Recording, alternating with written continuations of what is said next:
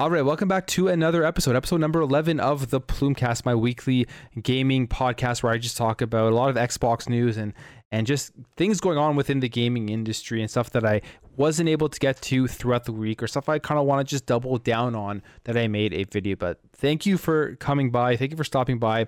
Obviously, didn't do episode last Sunday because, you know, it was the Xbox and Bethesda showcase, one of the biggest video game events of the entire year. So I streamed that and I had a great turnout. So thank you to everybody for stopping by. If you guys are new here on every single episode, I have a beer. And this week I am drinking a beer called uh, Barking Squirrel from Hop City.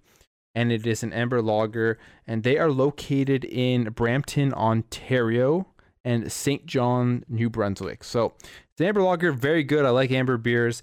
Um, I would definitely recommend it if you haven't tried it. I mean, I honestly would recommend most beers. I, I like all beer. That's that's the problem with me. Like you will rarely tell me, you will rarely hear me say, "Don't drink that beer. It sucks." I, I just like beer. But that's the way it goes. But let me know what you guys are drinking in the comments below. Give me some suggestions. I will take a look at those suggestions and see if they end up in my local beer store. And if I can pick them up, I will. Um, as you guys can see, I am wearing my Habs jersey. I am. I don't really go crazy on social media and stuff like that, but there's one thing you guys need to know about me is I am a die-hard Montreal Canadiens fan. Like like I lose sleep over them. I watch pretty much every single game, and it's it just like I have a lot of passion for the team. The best way to put it, and they are right now two wins away from making it to the Stanley Cup Finals, and they haven't won a Stanley Cup since 1993. The last time they won a Stanley Cup, I was way too young to be able to ever remember anything. So I've never really seen such a deep and good playoff run. This is like the first year in my entire life. So it's been a lot of fun and I hope it keeps going. And I'm just extremely excited, especially after game three win in overtime. Just absolutely crazy. And uh, there's going to be a game tonight. Hopefully they can win it. It'll be tough because Vegas is a very, very good team. But two wins away from the Stanley Cup final. I'm extremely excited. So wearing my jersey because who knows when this is the next time the Canadiens are going to get this far in the playoffs. It seems like it may never happen again. That's how long it's been. I mean, they got to the Eastern Conference Finals in 2014, but yeah, I, this is this is just like a different team and the way everything is going. But yes, I'm very excited. The best way to put it. So all you Habs fans out there, let me know if you're a Habs fan in the comments below. In terms of what I've been playing, Mass Effect 2 still been playing through some of the demos that came out after the Xbox and Bethesda showcase. Tunic, which is like that Zelda clone, kind of like has some Dark Souls elements to it too because you fight some really tough enemies and I can't wait for the full release of that game it's uh, it's like exactly how I thought it was going to be from seeing the gameplay trailers. A game I, I knew that I was going to enjoy because I love the Legend of Zelda games, and it's in that same vein. So can't wait for that to come out. And that's pretty much been it. And then a couple of other demos. I downloaded Sable and Trigger Witch, so those are from the ID at Xbox demos, and I'm trying to think if there's anything else that I've been playing this week. But no, I think that's pretty much it. It's been a very busy week with like the E3 stuff and lots of crazy news and, and coming out and videos that I've been making. So I haven't had that much time. But um, when there's more of a lull in the news and stuff, I'll definitely get back into finishing up more games. Almost done Mass Effect 2 now. I know I've talked about that for the last three or so weeks. God, it's such a good game. One of the best RPGs I've ever played. So excited to be finishing that up. And that's about it. Let me know what you guys are playing in the comments below. Now, this week's show, going to be going over just reviewing one more time the E3 and Bethesda showcase, just a quick rundown of my thoughts on it, talking about an article that came out about PS5 and not throwing money at stuff to to cultivate good games, going over the Pete Hines apology thing again, and I will be talking about the Square Enix reports about they are very happy with Outriders and how it did on Game Pass, and I'm going to be talking about the IGN stuff that's been going on with the media's bias against Xbox, which has been absolutely ridiculous. So let's just jump right into it. So as we know, E3 just finished and it was very exciting if you were an Xbox fan, and it was pretty boring if you're an any other company fan. And Nintendo's was decent as well. I thought Nintendo's showcase wasn't that bad. A lot of people hated it, but I feel like a lot of people just hate no matter what. Like there's nothing that's ever going to satisfy them. I thought Nintendo's was like okay. Like I thought it was like like it had some games that I'm interested in. That's the best way to put it. Like Metroid Dread, I am going to be picking up, and uh, that Shin Megami Tensei game and the um, Advance Wars, the Advance Wars remake or whatever that's coming to the Switch. I'm probably going to pick that up. I used to love those games on the Game Boy Advance. So, other than Xbox and Nintendo, it was overall a very, very boring E3, and uh, like it, it was just terrible. It was like there was no point in any of these companies having showcases. But Xbox, this, this is what we're here to talk about. We're here to just kind of go over again the Xbox showcase. And I thought that Xbox did an absolutely incredible job with their showcase. If you look at my videos before E3 started, I said that Xbox had to do three things at this showcase, and they literally did all three of those things and they did it perfectly. I said that they had to show us stuff that we can go and play right now in the near future with Xbox Game Pass and just get us excited to want to jump in and turn our Xboxes on right now. They had to give us a glimpse as to what is to come this holiday season to be excited for. And then they had to give us a roadmap of what is to come in the future from all the Xbox game studios. And I thought that they easily did all of those things. And I thought it was almost a perfect showcase for Xbox and probably the best Xbox showcase that I've seen at least in recent memory. So let's just quickly go over some of the stuff that they, they showed off. So uh, they opened up with Starfield which was just a huge opener, right? Starfield trailer people have been waiting for was just a teaser trailer, but we got actual in-game graphics look at what we can expect and how good this game is going to look overall. And I can't wait for Starfield because there was more information that came out afterwards. Like Todd Howard did some interviews and he said it's pretty much going to be Skyrim in space and you're going to be able to create your character and just really explore this massive world in space and you're part of Constellation Team, I think it was called or something. And from everything that's being shown off here, this game looks like it's going to be a generational RPG. And I absolutely can't wait to see more about it and to eventually play it. They gave us a release date as well, which I believe is 11 11 22, which means coming out next holiday season. And I think that's fine. I don't think there's any problem with Starfield coming out next November because we know we're getting Halo Infinite this year. We're getting Forza Horizon 5 as well. We're getting a bunch of stuff into Game Pass on day one. We're even getting Psychonauts in August. So we're going to have stuff to keep us, to, for us to play for a very long time. And then going into next year, we're going to have Starfield to look forward to. And I think that's a perfect way to start the lead up to Starfield coming out in 2022 because we're going to see more things about Starfield at the Game Awards, at further shows, more gameplay, all that kind of stuff. And then when it finally drops, we're just going to be salivating waiting to get our hands on it. So, very exciting. This is going to be a huge game. This is going to be a game that people run to buy an Xbox for, run to sign up to Xbox Game Pass for from every platform. Like, you already can see the, the sadness in in PlayStation fanboys and just people who are not going to be on Xbox or aren't on Xbox currently who will want to play Starfield. Then they showed off Stalker 2, and again, Stalker 2 was to me one of the most jaw dropping trailers in the entire E3. I would say between Stalker 2 and Forza Horizon 5 as the best looking games, but Stalker 2 surprised me more than Forza Horizon 5 just because you knew Forza Horizon 5 was going to look amazing. But Stalker 2, you knew it was going to look good, but the gameplay they showed off was just, I can't wait to play this game. It has moved up very high on my list of games that I'm waiting for. And it also is coming out in 2022, I believe, April 28th, 2022. Then after that, they showed us Back 4 Blood. And the big thing about Back 4 Blood is that it's coming to Xbox Game Pass on day one. And it's a spiritual successor to Left 4 Dead, is going to be the absolute perfect, perfect Xbox Game Pass game it's going to have millions and millions of people playing it right away, guaranteed. I played the first beta or alpha, whatever it was, a couple of months ago. It's a ton of fun. It has great mechanics, and it's just like overall is I just can't wait to play this on day one. If you like Left 4 Dead, you're gonna like Back 4 Blood. And they went on and they announced Contraband. Now, Contraband is this new game that Xbox is working in collaboration with Avalanche Studios to create.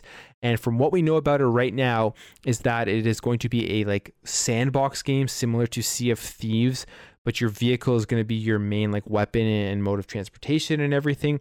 And you're going to have to go and do heists and if you lose your your vehicle gets blown up in the midst of your heist you're going to lose all of the stuff you've scavenged for and everything. So it's going to be a sandbox open world style of game where you get together with friends and you go on adventures. And they're saying it's similar to kind of like like i said sea of thieves. So sea of thieves was a huge hit. I think this is going to be probably another big hit especially because they're in collaboration with avalanche. And avalanche uh, they created they they're going to be using engines from like Rage 2, I guess I'm guessing for like the vehicle play and the gunplay and I thought Rage 2 had a really good vehicle play and really good gunplay so it's going to have good gameplay overall and we'll have to see wait and see more about this game. I mean it's hard to judge because it was a very small teaser trailer, but the premise is, is that it's an open world playground sandbox style of game. Uh, they show off the Ascent, another game's coming to Xbox Game Pass this summer, July 29th a game I think a lot of people are looking forward to. They went on to show off Sea of Thieves, A Pirate's Life. Won't let won't let Jack Sparrow die. I'm not a big Sea of Thieves player. I don't have too much of an opinion on this, but I believe it's like a single player campaign addition to the game, and people who are Sea of Thieves fans seem to be very excited for it. So that's great there, and it's obviously a free upgrade if you're on Xbox Game Pass. Showed off Battlefield 2042, and my God, does this game look good! Like I know people are going crazy and complaining about it being ten dollars more on Xbox, and I get it. It shouldn't be. It should be the same price as it is on PC because you're gonna have the same graphics and everything if you have a high power GPU. But my God, this game looks absolutely incredible. one thing I want to say about 2042 is that yes, it doesn't have a campaign, but I don't under fully understand the price. Like I get that the ten dollars more on console is it shouldn't happen. It makes no sense. But the same standard should be held to linear or not even linear, but single player games, particularly a game like and I'm not even trying to hate. I absolutely love Ratchet and Clank. I've said this in way older videos probably that Ratchet and Clank is one of my favorite series of all time. I've played every single Ratchet and Clank from PS2, PS3, PS4. And I haven't played Ratchet and Clank Rift Apart yet because it's $90 before tax. It's $100 after tax. And I'm just not ready or willing to spend that yet on the game. I'm going to wait till it goes on sale digitally or whatever. And it just, I don't want to spend that type of money. And that game I'm hearing is like super short, but people are, are not holding it to the same, the same standard as when they hear something like Battlefield 2042, which again, I'm going to say because I know people are going to going to hold going to hate on this if I don't because I do believe that it shouldn't be $10 more than PC. But I would say that Battlefield 2042 on Xbox at $90 before tax is wor- more worthy than than for that $90 than a game like Ratchet and Clank because you're going to get literally infinite hours of gameplay out of Battlefield 2042 and from what we've seen what they've shown off the game looks absolutely incredible like 128 players vehicles flying everywhere. You see the entire vision of all the fighting and stuff going on when you're flying in a helicopter, you're on top of a building, and there's just so much like dynamic things I think that can happen in this game. I think this is going to be a huge game, and I, I, I can't wait to play it. I may I may actually bite the bullet on this and pick it up. Not making any guarantees because by the time it actually comes around, maybe the hype won't be as high, and I won't want to spend the money. But I am so excited to play Battlefield 2042. It just looked absolutely incredible, at the showcase. And it's cool that they showed it off at the the Xbox and Bethesda showcase. And hey, if you don't want to pick it up day one, you just wait a bit. It's gonna uh, it's going to come on the Game Pass through EA Play. So there's that as well. Then they showed off this game called 12 Minutes, which I believe is that like time loop game. I'm just gonna open the yeah the time loop game with like Willem Dafoe and and other actors. So looks very interesting. I'll probably check it out when it comes. It is coming to um, is this one coming to Xbox Game Pass? I believe it's coming to Xbox Game Pass. There are only three games they showed off that were not coming to Xbox Game Pass in this showcase. Psychonauts 2 game comes out August 25th. It's it's multi-platform, but I am very excited for Psychonauts 2. It looks stunning. It looks so colorful. Looks like it's more just great humor from Tim Schafer and I really just can't wait to play it. And then they gave us the Halo Infinite multiplayer trailer. And I talked about this in my video, kind of recapping kind of recapping the whole E3 event earlier in the week that I think this game looks incredible. It looks like fun Halo, the new abilities with the grapple shots. Um, looks like it's going to create so much just different types of plays you can do within Halo. They did a deeper dive into it after the fact. The next day, they actually went into a deeper Halo multiplayer overview. They announced some great things like there is not a season pass that you have to pay for every single time they release new content because it is a free to play game. If you purchase it once, you have it and then you can continuously upgrade it. So that's a great thing. I think this is going to be literally the definitive Halo game that lasts forever. I like I feel like Halo Infinite is literally going to be infinite in its length of time and the amount of stuff you're going to be able to do and the amount of content they're going to add to it. I think that has maybe a lot to do with the name as well because this game looks just like everything that you would want. I guess some people are still going to say that you can't play as elites, but I mean, other than that, they may add that in later, right? It just looks like the vehicles, the weapons, the graphics, everything. I just can't wait to play it. There isn't anything really more for me to say about how excited I am to play Halo Infinite, other than waiting for this game to come out is going to be very hard. And yeah, I think 343 did a great job. The game looks great. Like there's a graphical upgrade from when we saw it last year to now. So taking that extra year was definitely worth it. I think if they would have put it out this year, we would have gotten to this point, but we would have obviously went through it live with 343 and there would have been a lot of complaining so i think it's really good that they delayed it. Diablo 2 resurrected. This is another game that's not coming to game pass. If you're a diablo fan graphically looks like it's a big upgrade. I think it's going to be um, a very popular game. It's a multi-platform game so but they showed it off here at the xbox showcase. Slime rancher 2 uh, I don't know too much about Slime Rancher 2, so I'm not really going to say too much about that. Shredders, which is a simulation snowboarding game that I can't wait to play. It's coming to Xbox Game Pass day one, and I've been saying for a long time we need some more good snowboarding games, more good skateboarding games, and it looks like we're starting to get closer to that. We got Shredders, we got Riders Republic coming out from from Ubisoft, so we're starting to get more and more of these extreme sports games, and I couldn't be happier about that.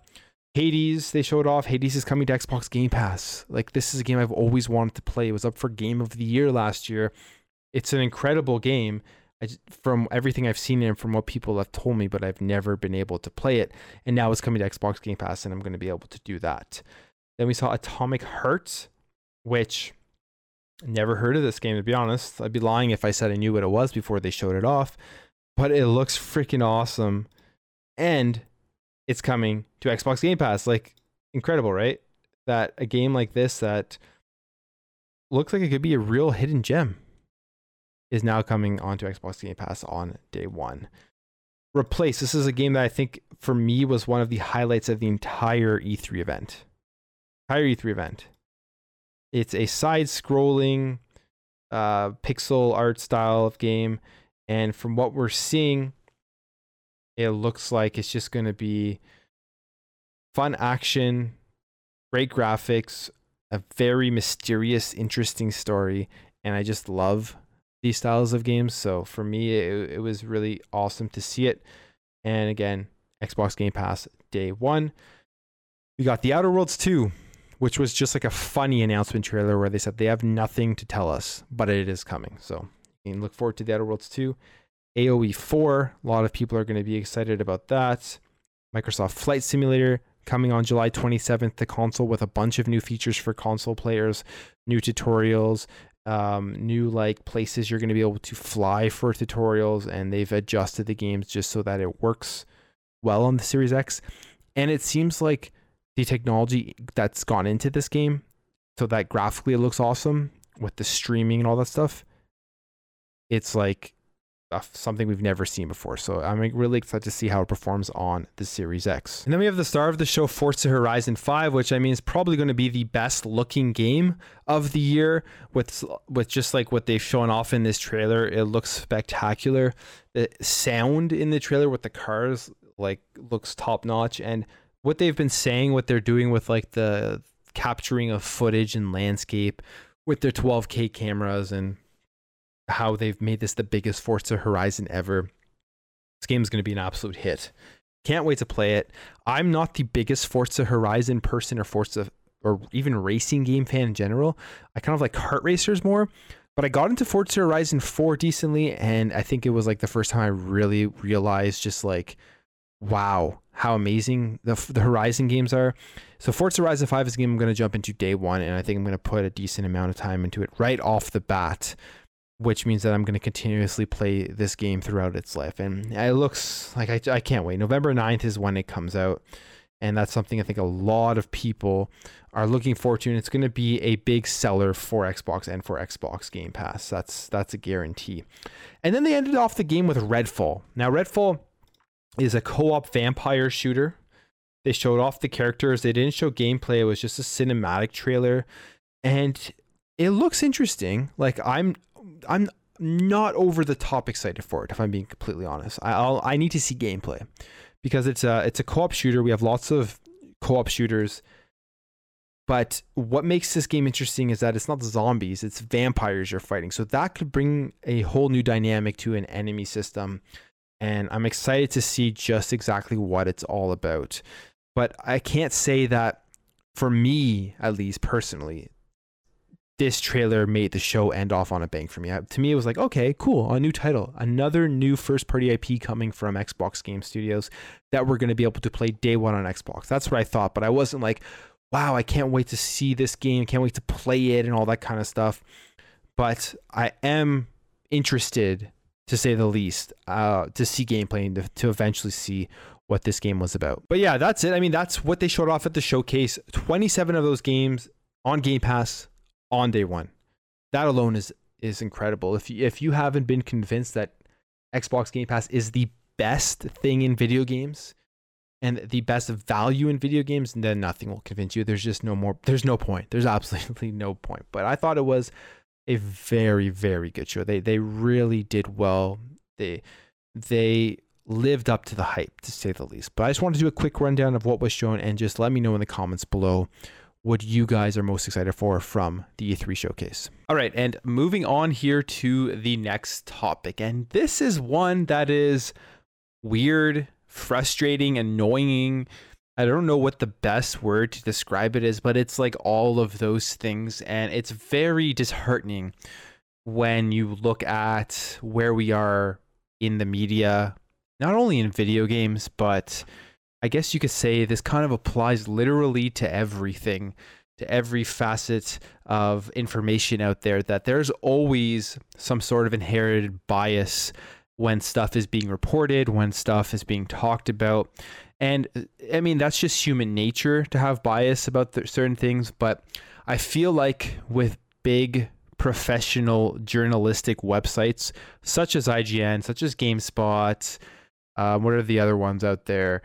Um, Polygon, Kotaku, all those like massive websites that have tons of traffic and have a lot of influence. And you could also even apply this to big YouTubers who have huge influence and, and lots of followers. But in general, I think bias is everywhere. On my channel, I try to be as unbiased as possible when I'm reporting and talking about certain things. So that's one of the things when you come to my channel that you can hopefully get out of it is that I'm just talking about what's going on and I'm trying to give a logical, unbiased opinion. But it seems like these big companies such as IGN aren't being held to those same standards.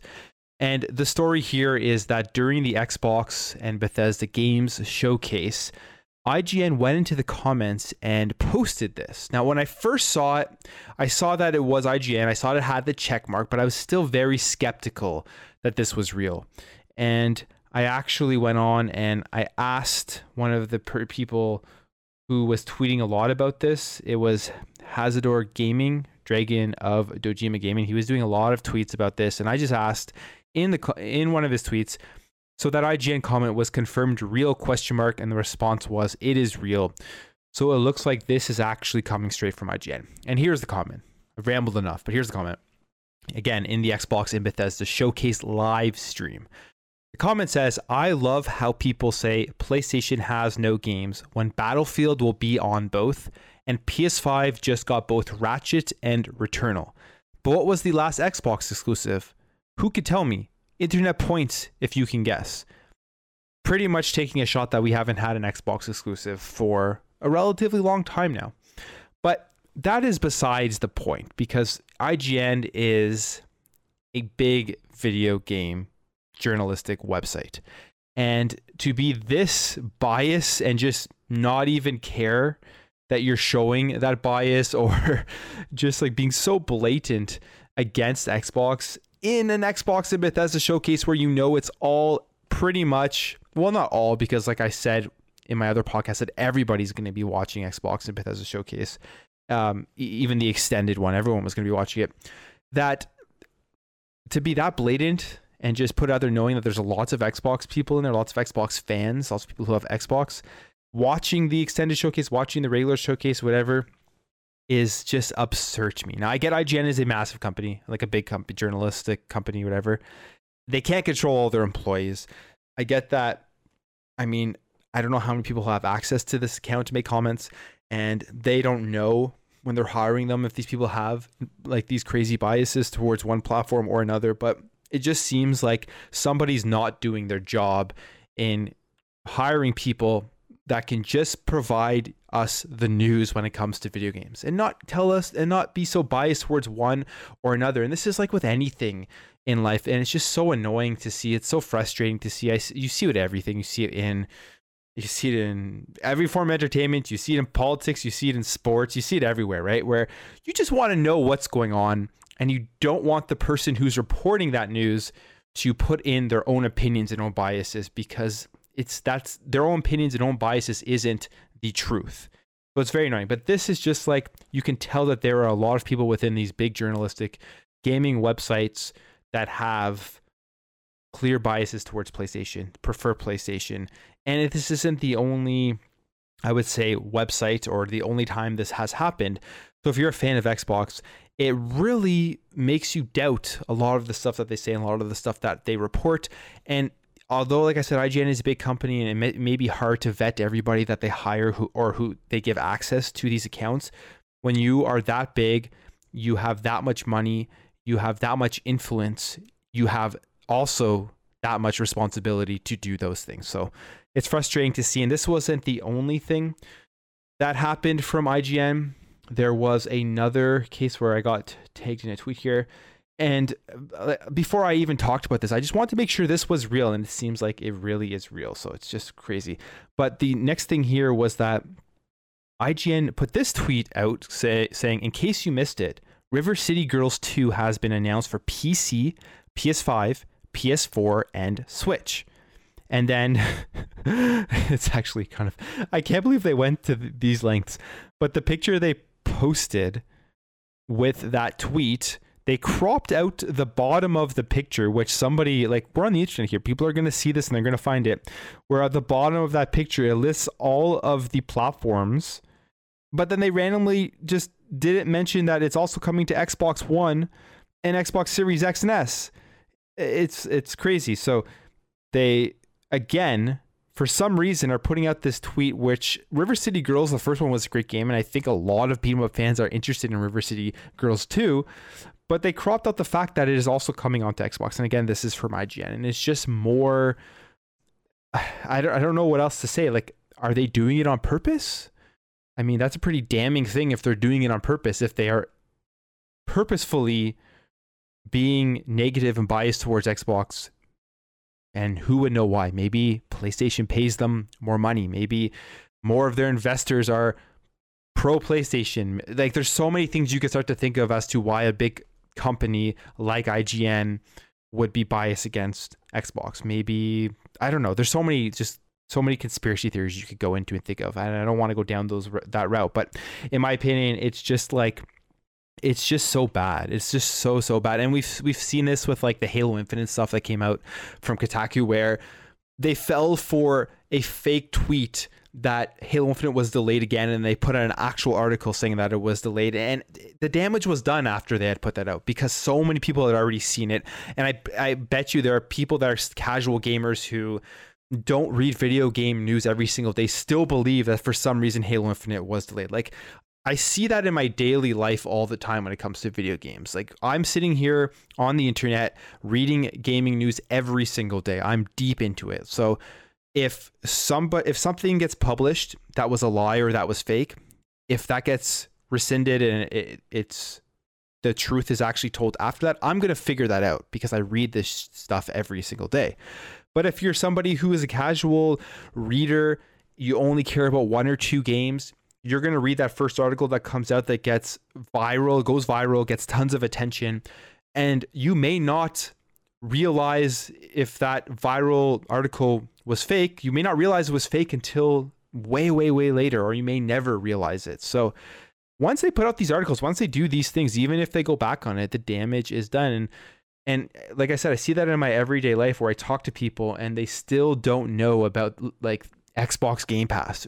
They still don't know that EA Play is a part of Xbox Game Pass, or there's certain games that that are full price on other platforms that are day one on Xbox Game Pass. There's all those types of things that we take for granted.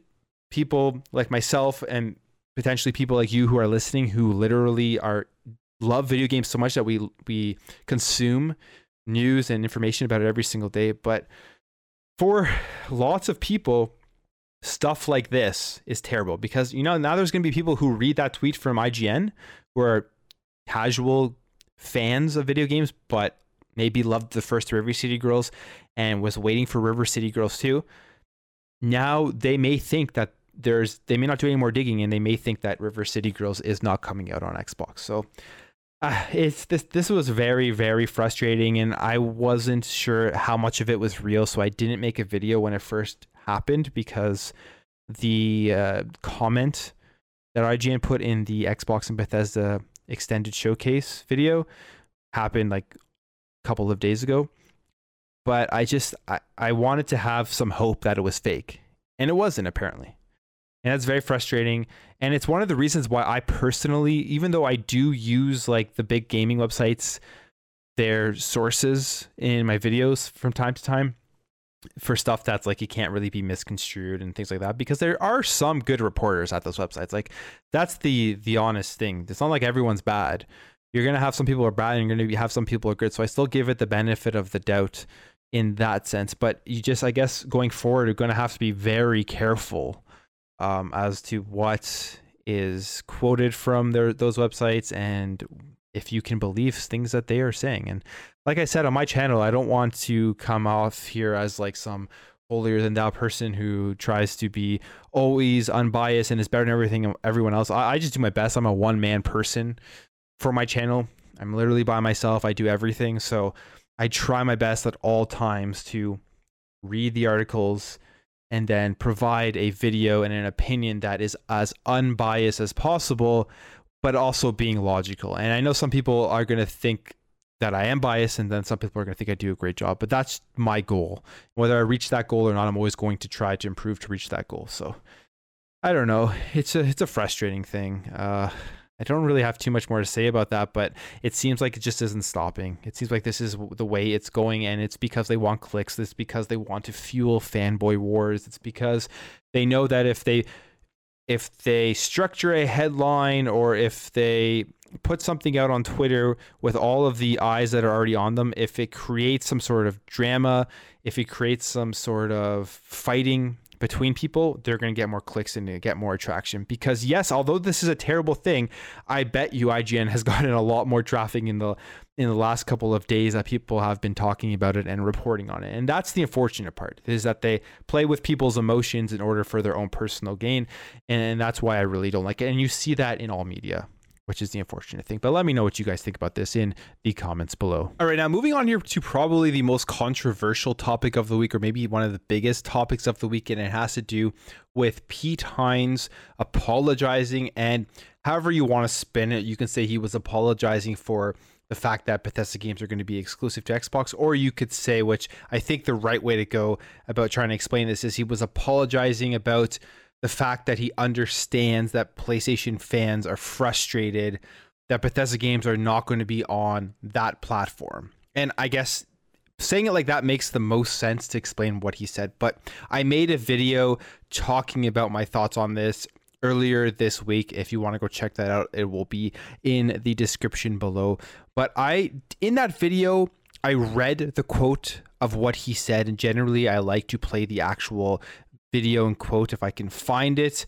And it's it's important in terms of the context really talk about the entire picture of whatever the story is. And I'm gonna play it in this video here, and you're gonna hear exactly what Pete Hines says about PlayStation frustration and Bethesda games uh, coming being locked to the Xbox ecosystem. So let's just take a quick listen to what he says. Position that Bethesda is in right now because you are owned by Microsoft and Xbox, but you have exclusive games for both platforms now, which is which is interesting and awkward. And I don't know, this question's a tricky one to answer, but I still think it's kind of important. Like how I'm sure you can do it because you're a master of answering questions like this. But um, the the kind of reality of the situation is, you know, Bethesda has released games on various other platforms, and um, now they're in a position where you know they felt supported in a lot of ways. Like Skyrim's been on everything, Fallout's been on everything, Dishonored, that kind of stuff. But now they're in a situation where that investment in their platform is kind of gone with Starfield. How it's a difficult pill to swallow, right, for PlayStation fans. How do you how do they reconcile what's happening given where they are? If you're a big fan of stuff we make in a game that we're making is no longer available on your platform, I totally understand if you are unhappy or pissed or whatever. Like, I get it. Those are all real feelings and frustrations. How should you deal with that? I have I haven't the foggiest idea. I would never presume to say, "Oh, here's how you can make it better and feel better." Um, at the same time, um, you know, there's only so much time I can spend on being focused on what we're not doing, right? I'm mm-hmm. trying to focus on, yes, we're not, but the actual problem is we are making it for these other platforms. And how is that going? And where are we? And when are we ready to talk about, to your previous question, these different elements of the game? And what does that plan look like? And do we need to evolve the plan or change the plan based on the timing of things coming into the game or when they're when they're ready to show? So I tend to focus a little bit more on the like well that i can solve that i can have a conversation around should we talk how are we going to talk about this feature how are we going to explain how this part of the game works um, because of those are things like i just i don't know how to allay the fears and concerns of playstation 5 fans other than to say well i'm a playstation 5 player as well and i've played games on that console and there's games i'm going to continue to to play on it um, but you know if you want to play starfield PC and Xbox, sorry. I, yeah. All I can really say is, is I apologize. Um, because I, am I'm, I'm certain that that's frustrating to folks, but um, there's not a whole lot I can do about it. So there you have it. He he goes. I mean, the question itself to try to get to that was very long winded, rather than just asking the question. And then his response to it was also very long winded and saying that he just understands the frustration as to why people would be upset why these games are not on other platforms. And at the end, he says he apologizes to PlayStation 5 fans who are used to being able to play Bethesda games on their platforms and won't be able to anymore. And later on on Twitter, after all this came out, a lot of people started talking about it. He kind of clarified what he was doing there. And he says here, I'm not apologizing for exclusivity. I don't have to do anything. Some of our fans are upset, angry, and I'm sorry they are. That isn't wrong or weird. It's acknowledging how they feel. That's it. That's my whole point. Now, I can see what he's saying here is he's just kind of empathizing with PlayStation fans as to why they would be frustrated and why they would be upset that they're not going to be able to play Bethesda games. So I, I, get what he's saying with this tweet here and, and, what he was trying to get at with that quote.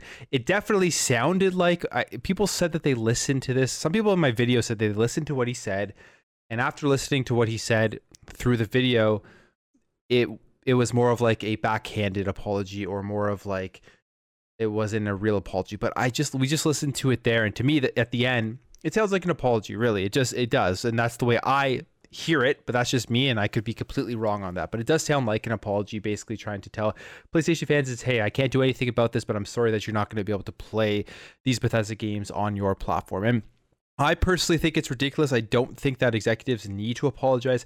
I understand, I guess, why he's doing it because he's trying to show that he's empathetic to the way that they feel and to their frustrations. And when it comes to something like exclusivity in video games, though, I don't think that that's really needed, especially when you look at the industry as a whole. You look at PlayStation, you look at Nintendo, and you would definitely never see an executive coming out from PlayStation or Nintendo and apologizing to players of Xbox that you're not going to be able to play like Spider-Man or Ratchet and Clank or The Last of Us or Legend of Zelda Breath of the Wild or Super Mario Bros and stuff like that, right? So that's why I think there's a lot of frustration for people who saw this. I don't think it's anything wrong what he did and Xbox is very humble, they're very open, they're very not console worry in the sense that they don't take shots at other people in general. They just congratulate other companies when they do well and when they have success. So it all aligns with Xbox and how they operate. So I understand it, but I just don't think it it really was needed, and it's ridiculous because PlayStation fans, like, come on, come on. If this was if the shoe was on the other foot, the amount of the amount that they whine about this kind of stuff is just unbelievable. Because if the shoe was on the other foot and and PlayStation had actually bought Bethesda, because those were the rumors before Xbox came out and bought Bethesda, for not even a second would anybody have thought that Bethesda games are coming out on Xbox. And there would have been no questions by the media. There would have been no going back and forth as to whether games were going to be exclusive, and there definitely would not have been any sort of apology of any kind, whether it was a backhanded apology or just a straightforward apology at the end of the day. So I don't know. I, I this this topic has been kind of beaten down, and, and people have their opinions on it. I am of the opinion, officially after listening to it again and even reading what he said in his tweet here, is my opinion is I understand that he was trying to be empathetic to their feelings, but I don't think it was needed. And with all that being said, I my biggest thing with Xbox, why I love Xbox so much, especially what they're doing with the Xbox Series X and S, is the fact that they allow so many gamers to experience their games with their ecosystem and how they are by far the most consumer friendly video game company out there right now. And I absolutely love that. But at the same time,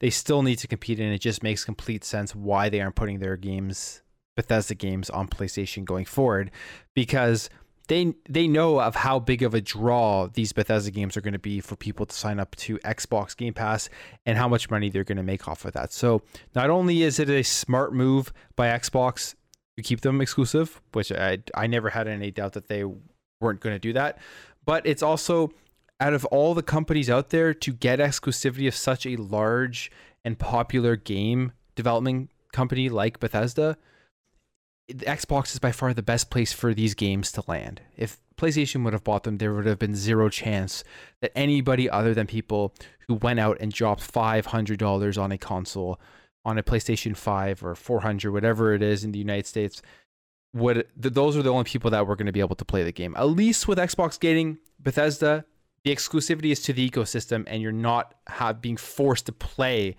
on the Xbox console if you want to play somewhere else. But I'm going to leave that there. Let me know what your guys' final thoughts are on this, especially after reading his reply tweet here. And if you think that you understand why he's doing it, why he is just expressing that he feels empathy towards the way people who aren't going to be able to play these games anymore feel, or if you still think it was not necessary. So, moving on here, I want to talk about Outriders. It's back in the news again, and this is because there was information that we finally got in English from a May 13th uh, results briefing from Square Enix. And as we know, Outriders was a game that landed onto Xbox Game Pass on day one. And it was a major third party game to make its way onto the service. And Square Enix is very happy and they believe that the decision to make Outriders available on Xbox Game Pass on the day of its release has paid off in terms of player acquisition. So here's just some of the quotes coming from Square Enix president Yosuke Matsuda saying, in regards to the response to Outriders, while there were slight issues with bugs and the like on launch, we believe it has gotten off to a good start as a new IP. In addition, we have been pleasantly surprised as the digital sales ratio for the title have been very high and the number of active users has also beaten our expectations. Now, obviously, the fact that the number of user, users has beaten expectations, a lot of it that is going to have to do with Xbox Game Pass, and that the digital sales ratio is high is also great news for them because it means that not only are they increasing numbers by putting it onto Xbox Game Pass, people are still going out and purchasing these games at full price or Outriders in speci- uh, specifically. He continues on here saying, We believe that our decision to make Outriders available with Microsoft's Xbox Game Pass as soon as the title launched also worked in our favor to build an installed base for the game. It is on track to become the company's next major franchise. That's something we had heard previously, I guess that was one, uh, that was from May 19th, him saying that it was on track to be the next major franchise. So that's something we kind of already heard. And then continues on here saying the game attracted over 3.5 million unique players between its April 1 and its April 1 release and May 1 according to internal data from its publisher. Although it didn't break down the figure at all or comment on Xbox Game Pass specifically at the time so it remains unclear what percentage of the player base the service subscribers account for so all in all, this is just great news for Xbox and for Square Enix because obviously it's going on and it's continuously improving, which I mean, we kind of already know this has to be, I could say, I would say fact in a sense that if you put a big game onto Xbox Game Pass on day one, your install base is uh, is going to be very good. Like you're going to have millions and millions of people that are going to instantly be able to try out the game, to download it, and to play it. And you're going to have a lot of those people who continue to play the game for a very long time and probably at some point either purchase the game because they love it during the time that's on Game Pass or purchase it before the game comes off of Game Pass because you also get a discount or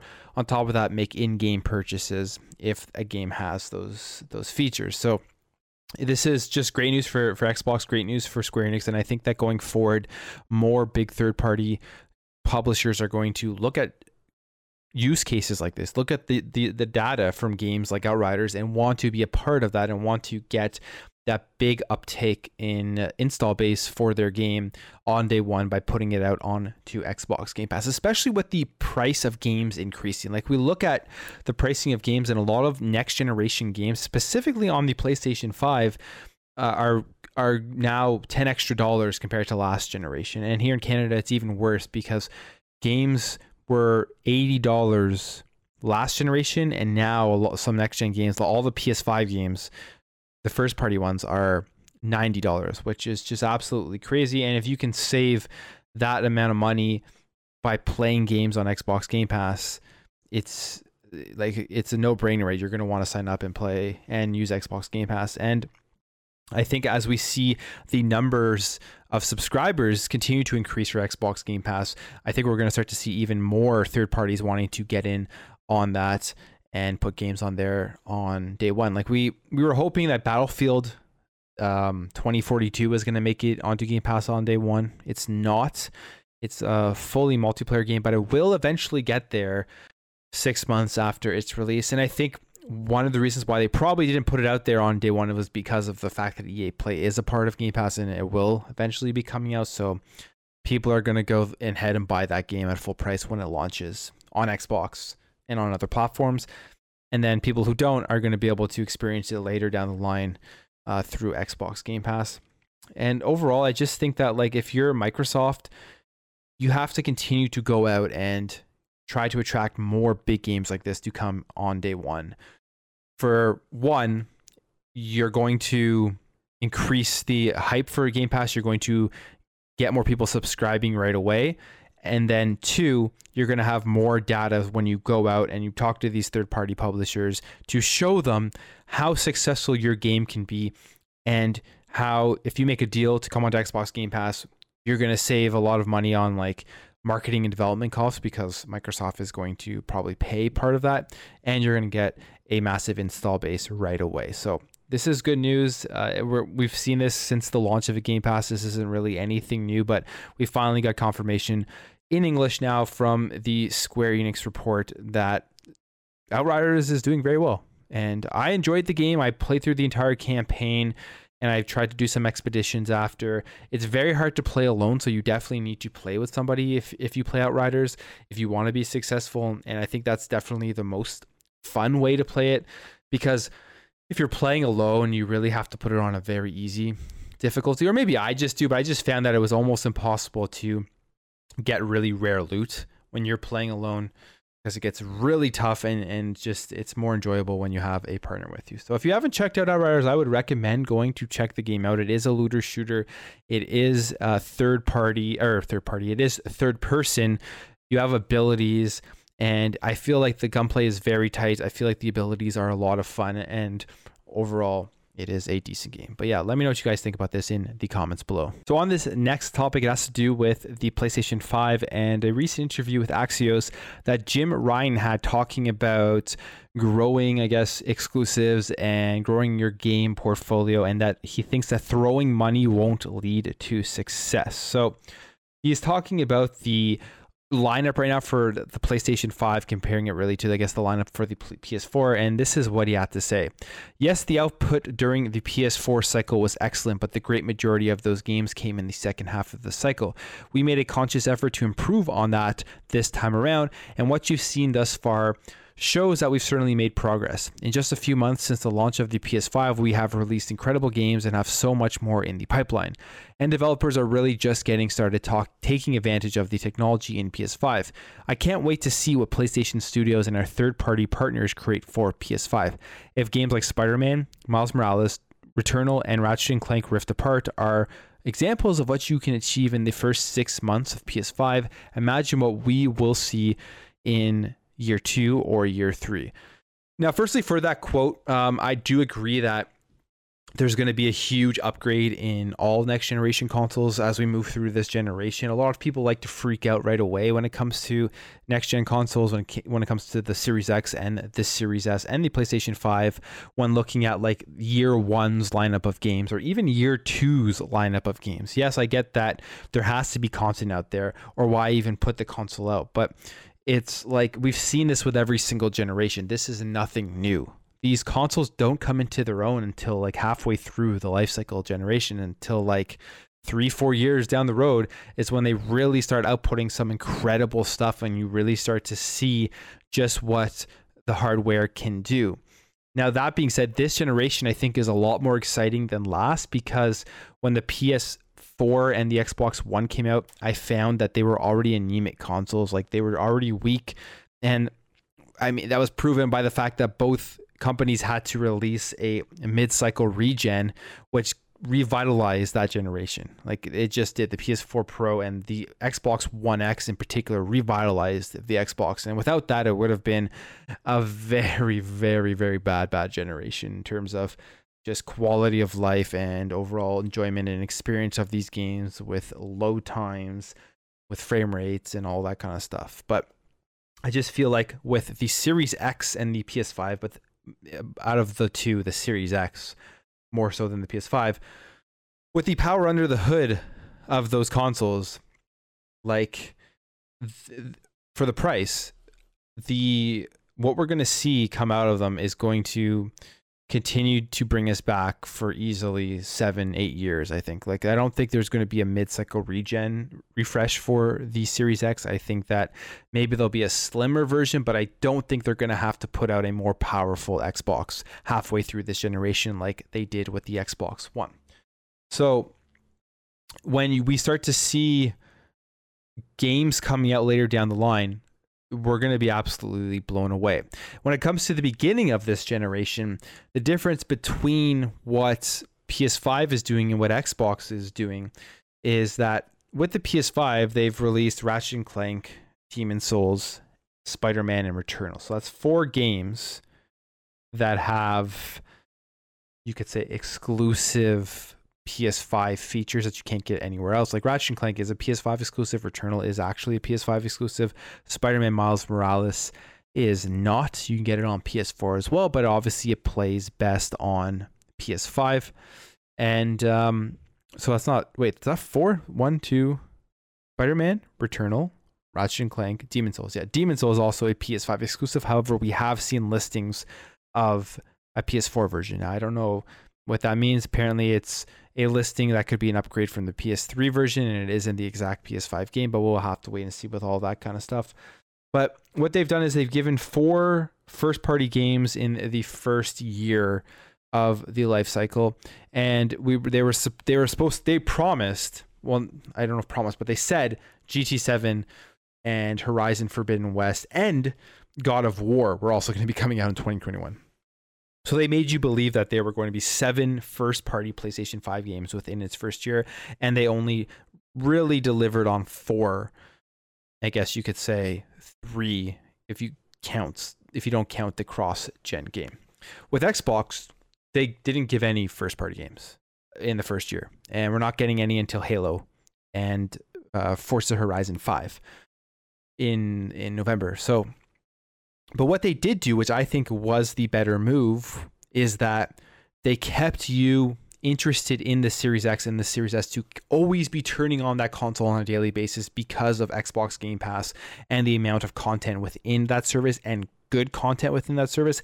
And by really focusing on backwards compatibility as they start to put together Xbox Game Studios with the 23 studios that they currently have and allow them to really start making their games and outputting, which I, I outputting, I think are going to be great experiences. So his point here about that the output that they tried to change it up and everything with the PS5 and put more within the first year and all that kind of stuff. I, I mean, they didn't didn't do that great of a job at it, to be completely honest based off of what they promised. And then besides that, with if with a PS5, that's all you really for a lot of people that they're going to be interested in playing. There isn't that big Game Pass subscription service that will keep people continuously turning on the PS5. And he's kind of he goes on here again and he's talking about how you guess he could kind people say he is maybe I guess comparing it to Xbox, but I don't agree with that either. But he goes on here with another quote saying, talking about creative cal- talent, saying, Nurturing creative talent is not as simple as throwing money at it. You also must give them the freedom to be creative, to take risks, and come up with new ideas. Just look at Ghost of Tsushima from Sucker Punch. That was not the game we thought they were going to, to make. But we are not overly rigid or corporate with our talents. We want them to use our hardware as their creative palette and kind of contradicting stuff that came out earlier where uh, the teams that Sony wanted to make Days Gone 2 and they weren't allowed and they had to make The Last of Us remake or whatever. I guess I don't know, that's kind of contradicting to that, but he's just pretty much here referring to the fact that each studio is allowed the creative freedom to really come up with ideas and make whatever they want and, I, and that's a good concept. I think that every big video game publisher and development studio should be like. Like you should allow your creative minds to to really work together, even if it takes a little bit more time. Maybe it takes a little bit more money, but to really just kind of get all of their creative ideas out there and then zone in on the type of game they want to make for where they already have a good base of foundation based off of allowing the creative freedom in thinking. So, and what he's saying here is it's no different than what Microsoft is doing. And if he if this is kind of comparing it to Microsoft, it's a bad comparison because yes, Microsoft has more money than Sony. It's a bigger company. They can throw money. They can go out and buy great studios to add to Xbox Game Studios. But they don't just go out and buy everything they go and they directly purchase studios that they think are going to fit in with uh, within Xbox Game Studios, appeal to people on Xbox and appeal to people who are subscribed now to Xbox Game Pass.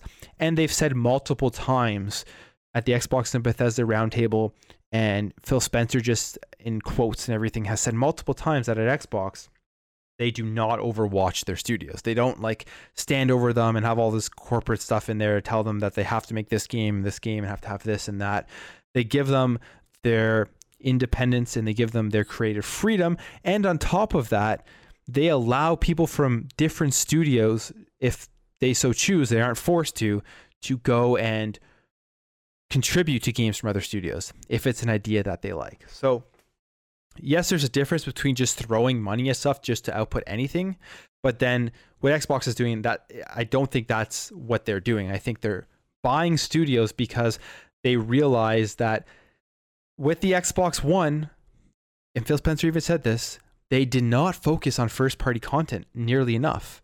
And in order to be successful, you need to be able to foster that first party content, whether that means it's coming out only on your platform or what Xbox is doing and it's coming out on your entire ecosystem.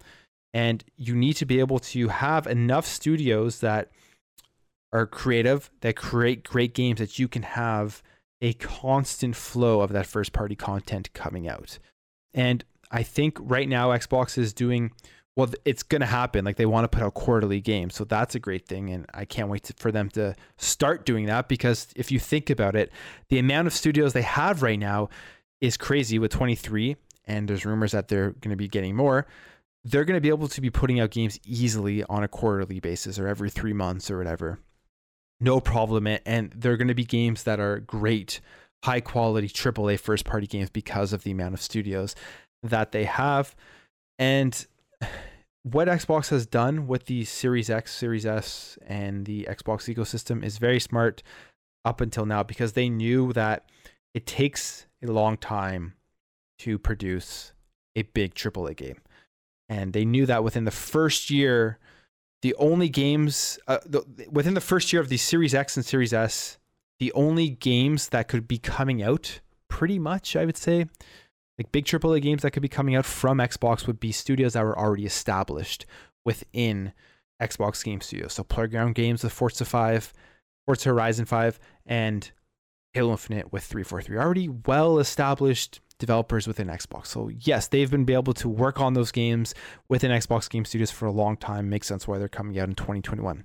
But other studios that they ha- that they purchased, like Bethesda, even though Bethesda has been working on a lot of games for a long time independently, or just any of the other studios that are under Xbox Game Studios, in order to really capitalize on having all of these other studios under Xbox Game Studios with the backing of Microsoft, with the funding, with everything that a multi-trillion dollar company can bring to a development to development studio, it's going to take a while for those studios to really be able to take advantage of those resources.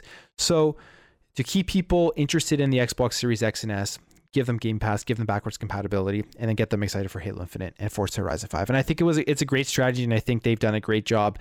And even with the releases of Ratchet and Clank, Demon's Souls, Spider Man, and Returnal on the PS5 this year, I still think that what Xbox has done with their overall strategy is going to be the superior strategy throughout this generation because this is going to be, I think 2021 is going to be the only year where we see just those two Xbox first party games. Because once these studios get rolling, we're going to be seeing Xbox Game Studio games every single quarter, and they're going to be high quality because of the how much resources that Microsoft has. So it's very exciting.